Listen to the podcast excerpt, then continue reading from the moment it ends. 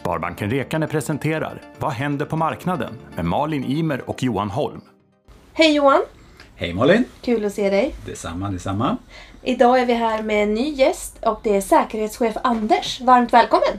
Tackar, tackar. Vi tänkte prata lite med dig om vad man generellt ska tänka på när det gäller bedrägerier och eh, höra lite hur digitaliseringen har påverkat oss och sen avrunda med lite konkreta tips. Okej, låter jättebra. Vi börjar med det som är mest aktuellt då. Vad, vad skulle du säga? Vad, vad, vad är aktuellt i bedrägerivärlden just nu? En normal sommar så har det varit en massa blockbedrägerier där man skulle sälja biljetter till diverse olika konserter eller festivaler. Men det blir ju ingen sån sommar i år. Så att det mest frekventa som vi har just nu, det är väl egentligen tre olika saker. Vi har dels romansbedrägerier. Eh, Där många har suttit isolerade under lång tid, speciellt äldre människor och har då hittat kontakter på nätet. eh, Och där kontakterna visat sig så småningom då vara personer som är ute efter att förmå dem att skicka pengar. Mm. Eh, Det kan vara väldigt svårt att efter kanske tre fyra månaders kontakt via nätet och man tror att man har hittat kärleken i sitt liv att säga nej då när kärleken säger att ja, men för att kunna komma och hälsa på dig i Sverige så behöver jag att du skickar 50 000 till mig. Mm. Och då är det många som gör det för man tror ju verkligen på när man är inne i den här eh, kärleksbubblan. Mm. Och eh, så småningom så kommer det behov av mer och mer pengar. Det händer saker som gör att man behöver skicka pengar. Det kan vara att föräldrar är sjuka eller att man sitter fast på någon oljeborrplattform någonstans. Att man behöver lösa ut sig ifrån den arbetsplatsen eller vad som helst. Mm. Och det slutar till sist med att man då har får hjärtat krossat för att den här kärleken inte existerar och så sitter man där utan några pengar kvar och i värsta fall så har man dessutom lånat upp pengar. Eh, Det känns så slukt. De är så fräcka. De är fräcka och de har inga skrupler och de här som håller på med det här de har oftast flera olika kvinnor. För majoriteten som blir utsatt för det här är kvinnor. De har flera olika kvinnor som de håller på skärmar samtidigt. Och det här är rena fabriker som man då har utomlands. Med fejkade konton, fejkade bilder, stulna bilder och så vidare. Så Är det på, på sådana här dating-sidor då? Eller är det på... det kan vara, både, det kan vara datingsidor men det är också personer som blir kontaktade via Facebook eller Instagram där man säger att åh jag såg din bild och du är jätte, ser jättetrevlig ut. Jag vill jättegärna börja prata med dig och så vidare. Så att Mm. man kan söka upp helt random. Mm. Det är en variant. Den andra varianten som är vanlig just nu då, det är att man blir uppringd. Eh, det kan vara ifrån eh, banken, det kan vara från polisen, det kan vara från fastighetsbolaget där min lägenhet, som min lägenhet tillhör. Av någon anledning så behöver man då antingen komma in i lägenheten för att man ska titta på någon vattenläcka eller något liknande. Eh, det kan också vara att man hör av sig från till exempel då fejkat polisen och säger att vi behöver ha ditt kort och kan du lägga ditt kuvert och skriva på koden så kommer en polisman och hämtar det här om en timme hemma hos dig för att du är utsatt för bedrägeri. Vi har också bedrägerivarianter där man försöker få folk att göra investeringsbedrägeri. Eh, Den kan vi också återkomma till. Mm. Men jag tänker det här med att man blir uppringd. Mm. Jag vet ju att ända, ända sedan jag började i bank och det är drygt tio år sedan så har man ju gått ut med mantrat att banken ringer aldrig upp. Hur, hur ska vi nå ut med det här? Att vi inte... Mm. Jag tror att det har nog börjat sätta sig i de lite yngre årgångarna. Vi har Mm. fortfarande problem med att man koncentrerar den här typen av bedrägeri till äldre personer som Mm. kanske är lite mer lätt lurade, man är godtrogna, eh, man har större respekt för att man då ringer och säger att man är från polisen eller från bankens säkerhetsavdelning. Mm. Och att man då blir lite skärrad och tänker inte riktigt logiskt och sen så tar man fram sin bankdosa eller man tar fram sin telefon med, med bank-id. Mm. Och så knappar man då in sin kod när man då säger att vi vill att du ska identifiera dig. Mm. Så där är ju, man måste ju tänka på att både bankdosan och eh, koden till kortet och kortnummer och liknande och att använda mobilt bank-id det är ju egentligen som att använda en nyckel till sitt hem. Mm. Den skulle man liksom aldrig lämna ut till någon annan bara för att någon hör av sig och frågar Hej kan jag få låna din nyckel? Och samma sak är det med alla de här typerna av, av säkerhetsutrustning som bankdos och liknande. Den ska man bara använda på sitt eget initiativ. Mm. Men jag tänkte också det där, vi, vi har ju svårt att nå ut med det här att banken ringer inte upp så att säga, uppenbarligen. Eh, finns det några knep, ungefär som du säger, att man liksom tänk på det här om du ändå blir uppringd. Då kan man liksom kontrollringa eller ställa motfrågor på något sätt som gör att Eller ska man lägga på? Ja, eller vad, precis. Hur ska man hantera det här egentligen? Man kan göra egentligen alla de här varianterna som ni sa. Då. Eh, De allra flesta som upplever att det här är bedrägeri, de brukar be de här personerna att fara åt hälsofyr. Mm. Och så slänger man på luren. Eh, Man kan också beställa motfrågor. Då märker man ganska snart om det här är en riktig bankman eller inte. Men eh, lämnar fortfarande inte ut någon information. Eh, Det man kan göra i så fall om man säger att man ringer från banken eh, det är att man eh, helt enkelt då använder sig av de telefontjänster som vi har. Mm. Vi har ju dels att kunna ringa direkt till banken. Det finns ju också telefonbank i personlig service. Man kan ringa om det är kvällstid eller helger. Mm. Så det finns möjlighet att ringa tillbaka och då kan de se i så fall om det är någonting som pågår. Men i 99,9 fall av 100 så är det här bedrägerier. Ja, och det handlar ju om när man ska identifiera sig eller lämna upp, upp ut uppgifter Ja. och sådär. För en sak som jag vet förekommer det är att vi faktiskt kan ringa upp för att kolla om man är intresserad av en tidsbokning. Det förekommer Mm, ju faktiskt. mm. Men så fort som man börjar få frågor om att lämna ut, ut uppgifter och så, då är det dags. Då är det big no-no Ja. någonstans. Då är det big no-no. Man ska alltid bara använda mobilt bank-id och bankdosa för att identifiera sig när man själv har kontaktat banken. Mm. Inte när man blir uppringd. Nej. Utan bara när man själv är initiativtagare. Bra. Bra, precis. precis. Jag funderar lite grann vid den här allmänna så att säga, digitala utvecklingen som vi ser i samhället och ekonomin har ju gjort att så att säga, brottsligheten har ju, har ju kommit in i cyber- cyberrymden så att säga egentligen någonstans. Vad, om du liksom tittar lite framåtblickande, vad, är det så det kommer att se ut i framtiden? Eller vad, vad, hur tror du liksom utvecklingen kommer vara inom det här området? När jag en gång i tiden började med säkerhet så la vi väldigt mycket fokus på att vi skulle ha okrossbart glas, vi skulle ha larmsystem, det var larmknappar, det var videoutrustning, massor med grejer som det var kopplat till fysisk säkerhet. Och det var ju för att vi då blev rånade. Eh, råntrenden finns ju inte idag. Det finns i princip inga rån som sker mot banker för att vi hanterar inte kontanter på det sättet, vi hanterar inte värde på det sättet.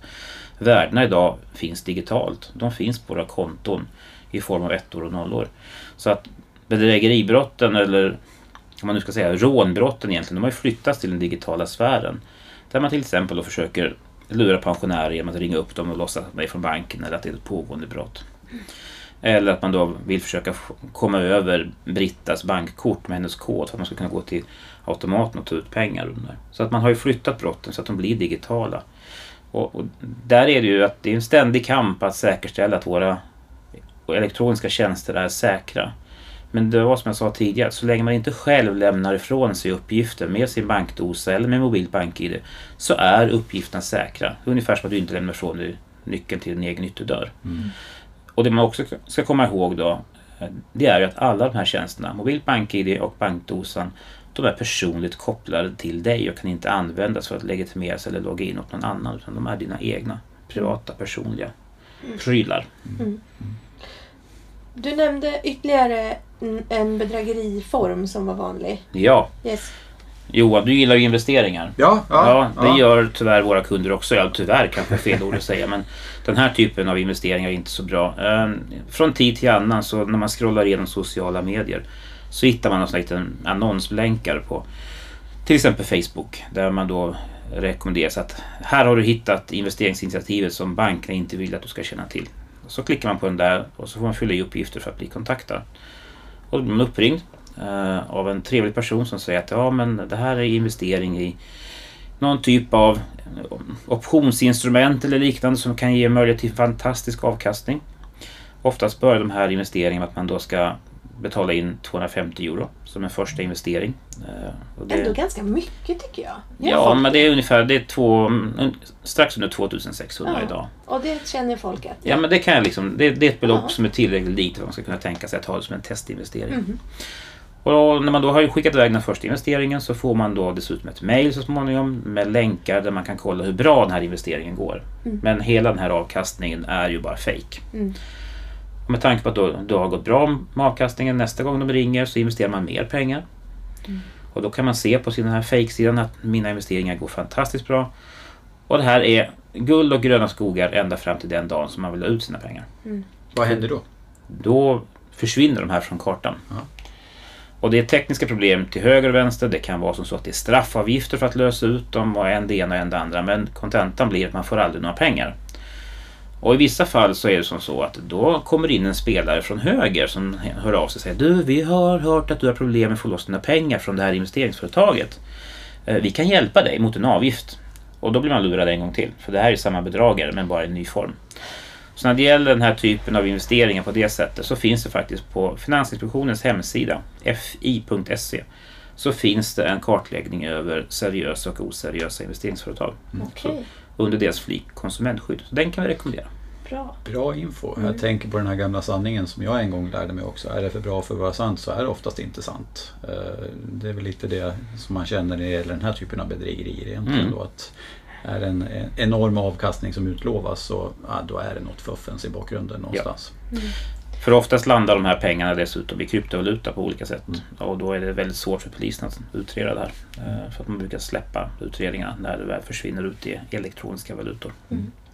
Finansinspektionens hemsida var ett bra konkret tips på hur man kan få information kring seriösa och oseriösa aktörer. Finns det några andra eh, ställen man kan söka information? Det- Säkerhetskollen.se kan man också använda sig av på nätet om man vill ha tips på hur man kan undvika att bli bedragen. Sen har polisen tillsammans med UR gjort en, en serie småfilmer om eh, äldre personer som har blivit bedragna. Okej. Och där de berättar om hur det gick till och hur de kände efteråt. Eh, För det är också en sån här skamfaktor som finns i att bli bedragen. Mm. Att man inte vill berätta det. Mm. Så på UR eller på SVT Play så kan man då hitta de här filmerna. Mig lurar du inte. Bra Bra. tips. Bra Ja. tips. Nu har vi pratat en del kring bedrägerier som kanske främst drabbar äldre. Eh, yngre människor då, är de i riskzon för att bli drabbade av det här? Ja, men för ett helt annat brott. Ehm, man hamnar i ett läge där man blir utnyttjad för penningtvätt. Okej. Vi har en del fall där yngre eh, blir kontaktade av kompisar eller kompisars kompisar. Där man då säger att mitt bankkort har slutat fungera. Om jag swishar 15 000 till dig, kan du ta ut de pengarna i automat så kan du behålla en 500 själv. Och i det här fallet så använder man då de här personerna som tar ut pengarna ur automaten som en, en penningtvättsmålvakt helt enkelt. För det är alltid som så att när pengarna lämnar banksystemet, de personerna hittar man alltid. Mm.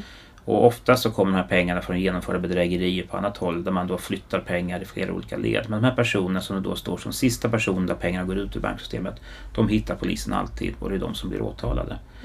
Så att om du har en kompis som hör av sig och säger att "Nej, kan du hjälpa mig att ta ut pengar automatiskt, jag swishar- över 15 000 till dig. Mm. Då ska man säga tack men nej tack. Om det sker åt andra hållet då? Om jag får säga att du, mitt kort funkar inte, jag har 5000 här. Kan du sätta in dem så får du behålla en 500 om du swishar mig. Är det inte lika vanligt förekommande? Jag tänker då blir ju faktiskt den andra mottagaren och sista led.